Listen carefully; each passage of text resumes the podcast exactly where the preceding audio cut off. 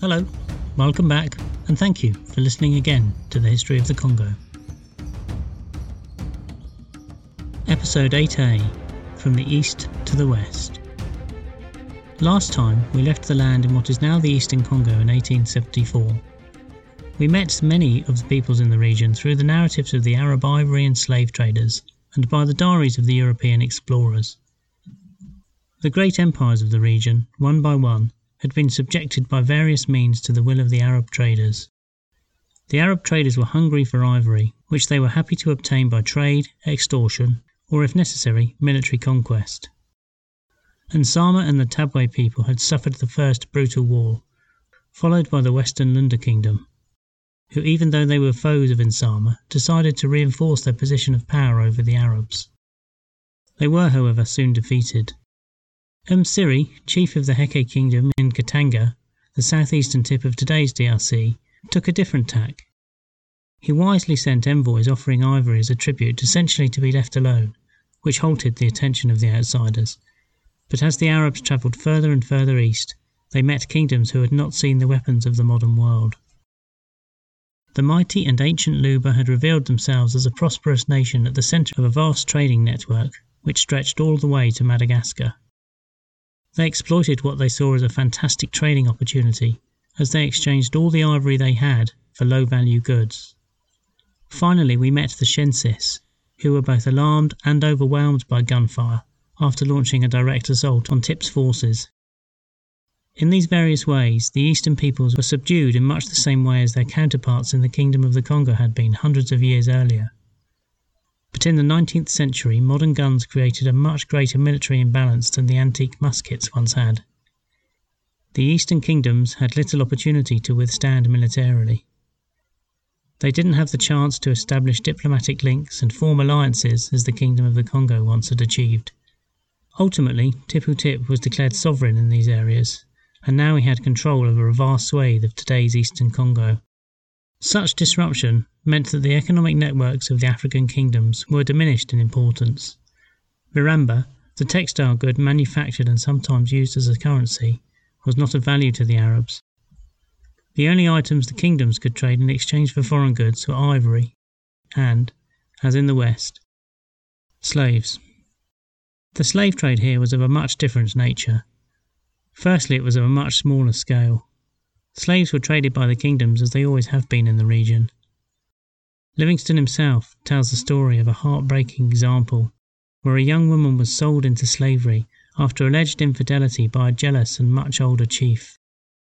The ladies and her friends in the village were distraught when they saw their friend in shackles. They offered her food and as much comfort as they could provide, but to little avail. The slave trade here was much more direct. Much to the protest of Livingstone and other Europeans, slaves were captured directly by the Arab caravans when necessary, or as opportunities arose when kingdoms were in positions of weakness. This was in contrast to the West. In the West, apart from the disastrous specific campaign in Angola, slaves were captured by other African tribes and sold to European intermediaries. We also found the first signs of natural co development in the town of Nyangwe. The town had plentiful food, water, and was relatively safe, perched on a hilltop.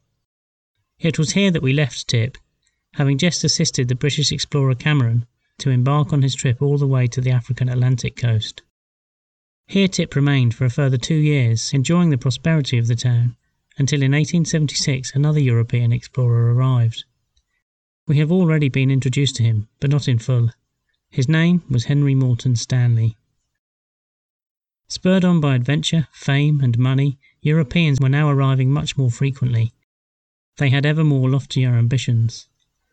Stanley himself arrived at Nyangwe to find the source of the Nile once and for all, and the Lualaba, with its northerly flow, still represented a good candidate. This was regardless of a fellow explorer's discovery of the source at Lake Victoria some sixteen years earlier. At this time there was no conflict between the Arabs and the Europeans. The Europeans were few in number, and Tip much later on revealed that he saw them more or less as fools. To the empires reigning in these lands, the Europeans were just another outsider. In contrast to the Arabs, they did not represent a threat on any level. Even their efforts to spread Christianity were largely ineffective. Livingstone only made one conversion to Christianity, although this did not deter him from his continued efforts.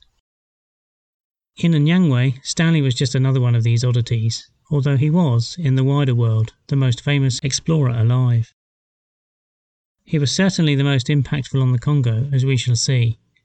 He has been much aligned in some accounts, but of course the truth is far more complex. He warrants a book in his own right, and he has several dedicated to him, including the excellent Tim Jeal biography. But, as you know, Stanley's life is not what we're here for.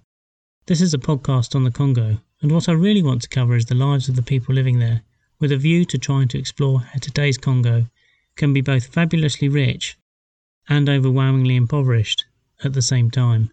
But Stanley is an important figure in the story, and his life before Africa gives a great excuse to shed some light on other parts of the world at this time.